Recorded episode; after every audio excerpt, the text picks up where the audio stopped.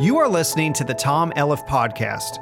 Tom Elliff pastored for 42 years and was also the president of the International Mission Board and the Southern Baptist Convention. He is the founder of Living Word Publications. Now, here is Tom Elliff. I will please uh, this evening to the 20th chapter of the book of Exodus, Exodus chapter 20. And I want to preach this evening on this subject the deadly curse of covetousness the deadly curse of covetousness. And we're just going to read the first part of this commandment. We'll look at all of it tonight. But would you stand with me and let's just read these four words. It said, You shall not covet. And let's read these aloud together. And I think in these next few moments, you're going to understand why I'm calling this this evening the deadly curse of covetousness. Let's say these four words together, shall we? You shall not covet. Let's say it again. You shall not covet. That seems like such an innocuous command to include with these big ones like don't kill, or you shall have no other God before me, or you shall not commit adultery. It seems to be such a simple thing. Oh, yeah, and by the way, don't covet. But I believe the Lord would have us understand something different about that this evening. When we pray tonight, um, I'd like for us to pray for little Alexander Pantoja. She is in Children's Hospital, as you know. Her mom and dad are there with her. She's been there for about three weeks and really struggling for life right now. And so I would like for you and for me to pray together that God would minister to her and that he would minister in any way he desires through those physicians and through others who are there, but that by attending her with his presence, that God would just speak life to her. That would be the desire of our heart. You know, we want God's will to be done, of course, but we can't hide the fact that our desire is that God would just bring healing to her. And so let's pray for her in that regard. And then there are others uh, for whom we want to be praying, and I know that you have people on your heart this evening. And so, would you just let the Lord hear your heart? Let's bow before the Lord for a few moments. Just let the Lord hear your heart in regard to the deep needs of your life in these moments.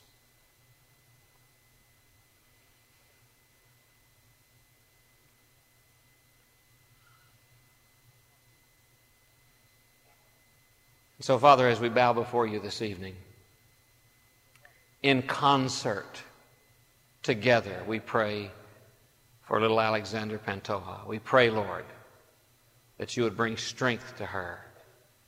Lord, we pray for her mother and father. We pray, Lord, a blessing upon them. We pray, Lord, that you would uh, see our hearts and hear our prayers.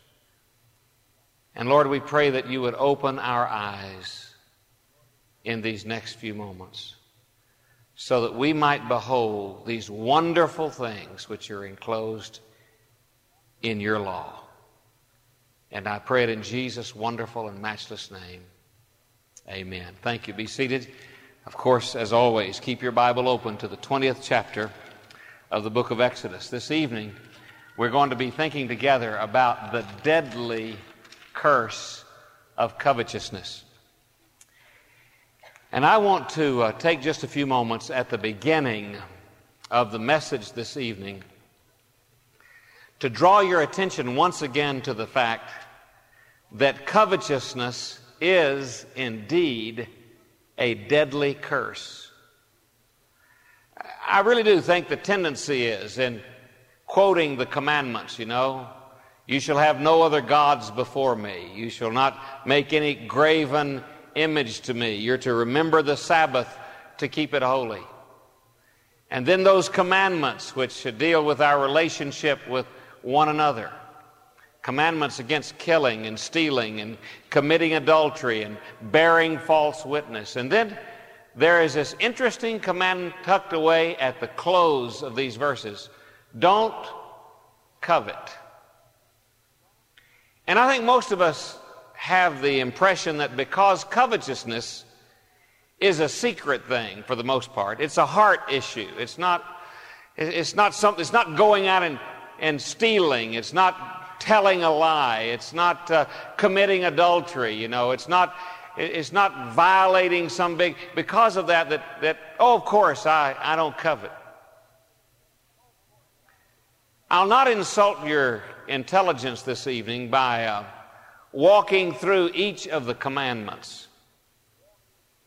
But I will remind you before preaching this message that in one sense, the sin of covetousness is in the root or in the heart of virtually every other issue addressed by the Ten Commandments. Why would I steal? Only if I wanted something God had entrusted to someone else and not to me.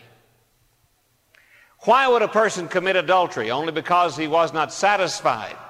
She was not satisfied with what the Lord had entrusted to her, to him, and wanted something else. Why would a person bear false witness? Why would a person tell a lie?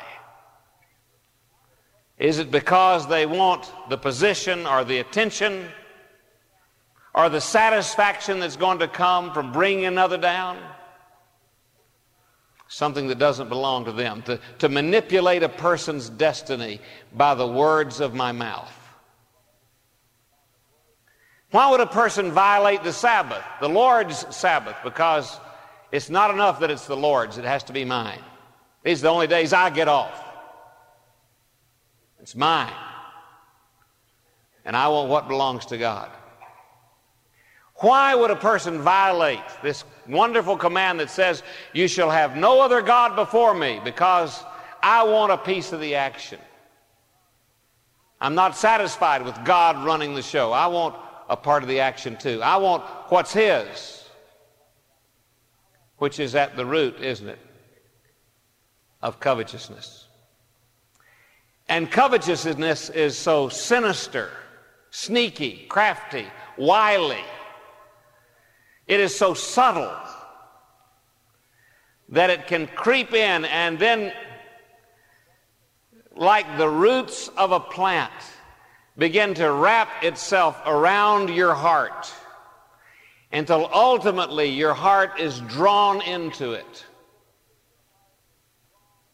We've gotten wonderful, wonderful reports back from our mission teams in Poland and in Cambodia. Incredible reports about how God is blessing uh, over 125 more students than they thought were going to be in the classes in Poland.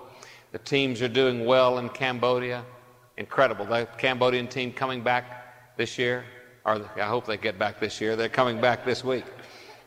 Seems like a year, doesn't it, Deb? When uh, we were visiting in Cambodia, we went out to see the Angkor Wat Temple. The Angkor Wat Temple is, the, is one of seven uh, man made wonders of the world. It's one of the few remaining. Incredible. Built about 1100 AD. Huge buildings. I mean, intricately carved, all to false gods, all to superstition, all to animism. It's such a twisted, devious, syncretic kind of religion. But even those stone buildings could not take the onslaught of the foliage.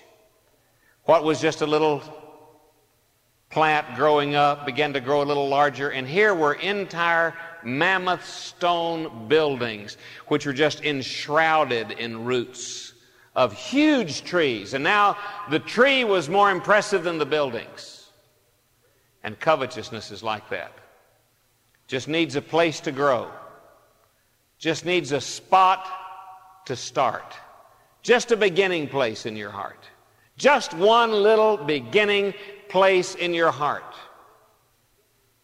And it will begin to grow until ultimately covetousness will become more obvious in your life than your life. And so I want to make some statements about covetousness, and I hope that God will somehow enable you to remember these this evening. Look at them with me, if you will, please. First of all, covetousness is a silent and sequential destroyer of all that is pure in your heart. Covetousness is a silent, it comes unannounced. And it is a sequential, and I'm going to explain what that means a sequential destroyer of everything that is pure in your heart. It will literally draw out of your heart the joy of your Christian faith. Literally. I know of people who I know know Jesus Christ as their Savior. They have lost the joy of their Christianity because someplace along the way, covetousness took root. And now it's gone. It just absorbed, it just drew from them all of the energy. I say in this statement that it is a sequential destroyer. Let me, let me show you the sequence uh, that is followed when covetousness takes over. First of all, it begins with delight. I'm going to give you four D's here. First of all, it begins with delight. You begin delighting in something. By the way, covetousness is most uh, affected through the eye. Most affected through the eye. The truth of the matter is, corporations spend billions of dollars a year purposely determined to assault your senses through the eyes. And so it begins with the light. Let me show you something that you would like. Show you some place you ought to be. Show you something you ought to wear, live in, drive, go to, become. Show you a relationship you ought to have. Something that you'll enjoy. You'd, you'd like this. You owe it to yourself. You deserve it. I mean, after all, you've come a long way. You deserve this. You ought to have the best. You ought not have anything less than the best. You ought to have this experience. Why should everybody have that experience and you not have that experience? You ought to be able to go to a place like that. You ought to have a relationship like that. I mean, why, why can everybody else get by with it and you not get by with it? You ought to have a relationship like that. It begins with delight, but then delight moves quickly to dissatisfaction. Dissatisfaction with what? What's going on in your life.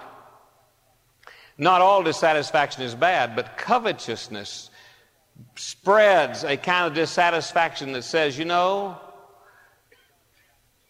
your marriage is not good enough. Where you live is not good enough. What you're doing is not good enough. These relationships are not good enough. Your position is not good enough.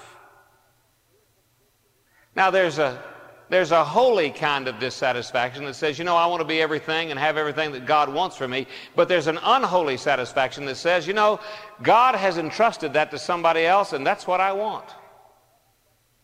And by the way, we get around it by saying, you know, I don't want to be covetous, so I'm not going to say I want that, but I want one like it.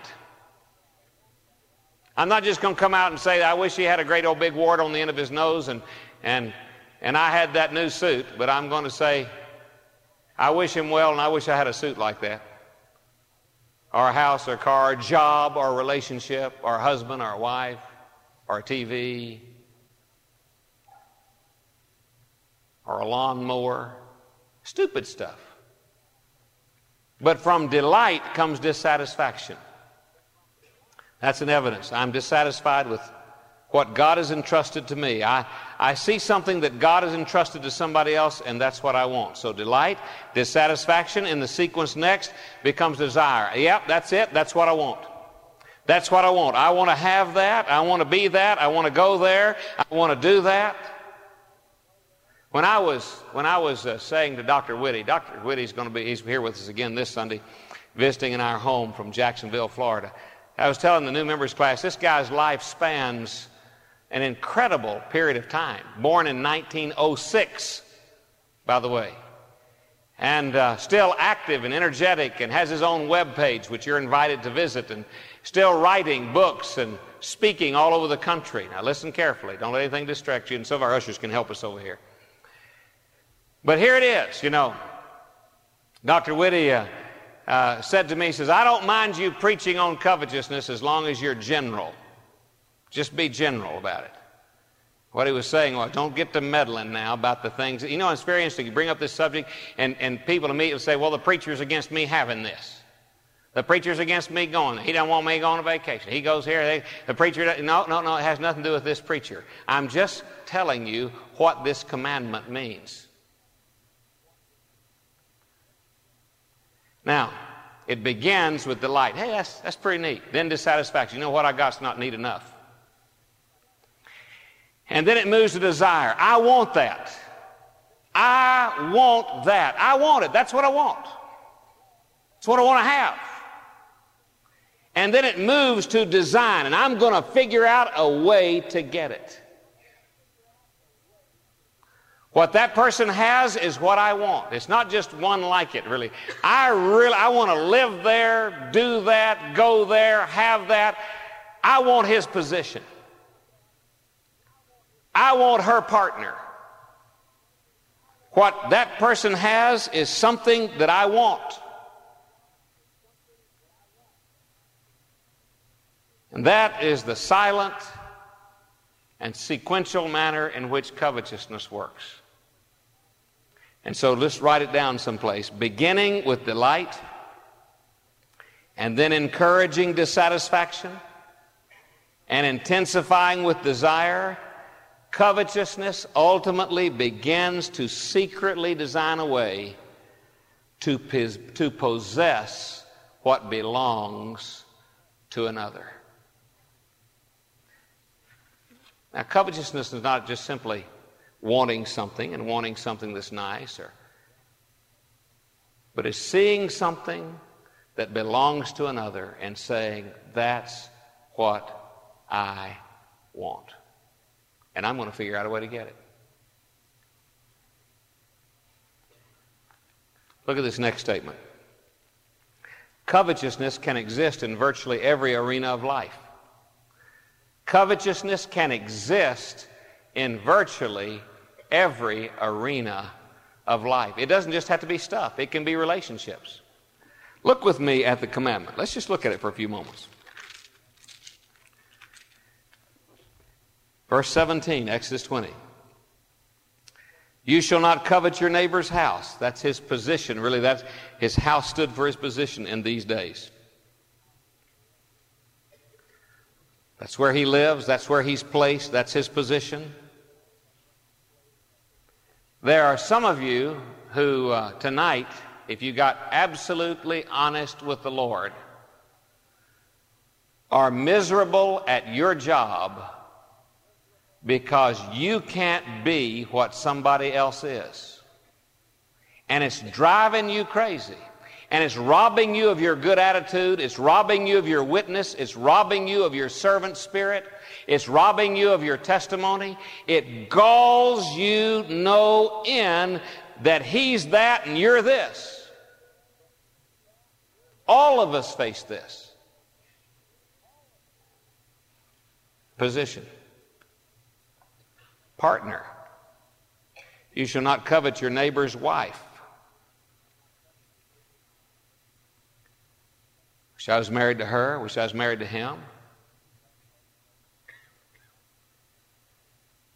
A lot of pornography enters in this way. Someone's loving and gracious and dear wife, years of faithfulness, children come along. He doesn't bear those children. He doesn't go through that pain. He doesn't go through that agony. He's got other things to do, but as a part of this responsibility of raising children, but he doesn't go through all that. She begins to change just a little bit, and he begins to look someplace else and say, You know what I got's not good enough. I want what somebody else has got. God, I deserve another chance at my marriage, another chance at my life. It's so selfish, covetousness. Personal relationships. He said, Don't covet your his manservant, nor his maidservant these people to whom he's personally related. I've known of people who have destroyed relationships so they could develop a relationship with one of the people in it. They go tell rumors. Uh, you know, the Bible says, He that repeats a matter separates very friends. And they'll go tell somebody something, and then they'll watch this thing fracture, and then they'll go buddy up to somebody else, and boy, they've got now what that other person had and they wanted. They just coveted it. It happens all the time, right, students? To trash your relationship so you can have what you want out of that relationship. There are people out there who just, you know, one person relationship. They get intense until that goes sour, then they get with somebody else and just they can't be friends with more just intense, you know, and they have a tendency to say that's what I want, what they have, or personal relationships. Possession, his animals. Notice at the end it says, nor anything that is your neighbor's. So I guess what I'm trying to say here is what the Lord is saying is that covetousness is not covetousness is not something that is just restricted to stuff. It has to do with position in life, the place God has put you, the, the partner you have in life, the, the relationships you have with other people in life. You can get dissatisfied with yours and say, I want what somebody else has got. So here's the key Satan's ploy. Satan's ploy is to draw our discontented hearts toward the position, toward the partners, toward the personal relationships, and the possessions, and here's the key, which God has entrusted to others. They are not yours.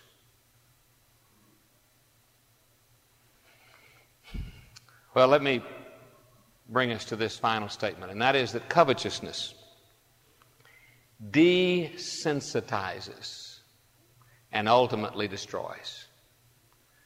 Covetousness desensitizes, it makes you numb, and ultimately, it will destroy you. It really will. You cannot imagine the number of people who who right now are not being used of God because in their heart of hearts, it ju- they just want something that somebody else has. And it just tears them up that they can't have it. And they become numb to anything else. And they become useless, desensitized, destroyed. Look at some things that you lose when covetousness takes root in your life. Just look at it for a few moments. First of all, you, use a, you lose a proper perspective in your life. You start wanting something and someone besides God. The Bible says, you know what? Psalm 37 4, if you will delight yourself in the Lord, you know what He'll do? He'll give you the desires of your heart. Now, but covetousness starts delighting itself in the desires of its heart. And so you lose perspective. I mean, you lose all sense. Your eyes are off the Lord. Kind of a Christian is that? Walking around the world, you know, saying, I'm a Christian, but never, never, never looking to God and saying, Lord, I want to love you, worship you more intensely today than I did yesterday, and I'm trusting you to take care of every need, every desire of my heart. But covetousness says, man, where can I go? What can I do? What can I buy? How can it be? Man, I want that. Perspective. You get a lost sense of purpose. You see, our purpose, the chief end of man, the old confession said, the chief end of man is to glorify God and praise Him forever. But when you're covetous, the chief end of man is self. I want to get what I want. I want to have what? I don't care. I don't know. I don't care if it's going to create a problem. I don't care if it's going to destroy a home. I don't care if it's going to destroy a heart. I don't care if it's going to ruin a friendship. I don't care if it's going to bring a person down in a position of at, his, at my job or in ministry. I don't care. The chief end, my chief end, is to glorify myself and to get what myself wants. And so not only do you lose perspective, I'm to keep my focus on God. Now I've lost my purpose. And then finally, look at this. My pursuits become twisted. My energies are now spent on getting something that doesn't belong to me. And I'm going to get mad if I don't. Could I share something with you? Did you know that it takes an incredible amount of energy to get mad and stay mad? You got to work at it. You do. You really do. Get upset and stay upset. I mean, you've got to put on that face and, and you got to make sure that, you know, that person that you're upset with does not get one inch, not one good word, not one gracious statement, not one bit of help, not one anything. It takes a lot. And see, a covetous person is a person who just opens himself or herself up to bitterness because you see, covetousness says there's something out there somebody's got, I won't, I don't have it. Hmm.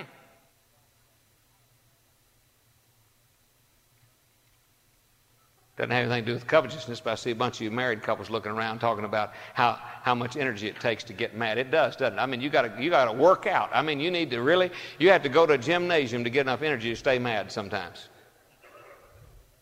I don't know from experience, of course. I only know because I've heard it. It does. It just takes energy. I mean, you got to make sure. I don't call. Uh, I was just about to have a good time with him. Don't do that. I was just about to say, I'm sorry. Don't you dare do that. But see, back to the point covetousness, wanting something that belongs to somebody else. Something that God in reality has entrusted. You know what it is? It's the ultimate insult. It's saying, God, you've given me the wrong thing. Have you think about that? God, you've given me the wrong thing, wrong, wrong partner, wrong purpose, wrong possessions. You, Lord, you, you, you know, you blew it. You were, you were up there. This was meant to go next door. This is the, the, the, guy that I work with. He's supposed to get what I got, and I'm supposed to have what he got. God, you got an angel up there who was sleeping when you were passing this stuff out? It's the ultimate insult. It says, God, what you've given me is not what I ought to have. At least it doesn't make me happy. And my chief end in life is to be happy, right? That's covetousness. It's a curse. It is a deadly curse. It is the silent, sequential destroyer of everything pure in your heart. So, what I want to encourage you to do tonight is to get a weed eater and go hunting. Get you some spiritual diazinon. and go start spraying it.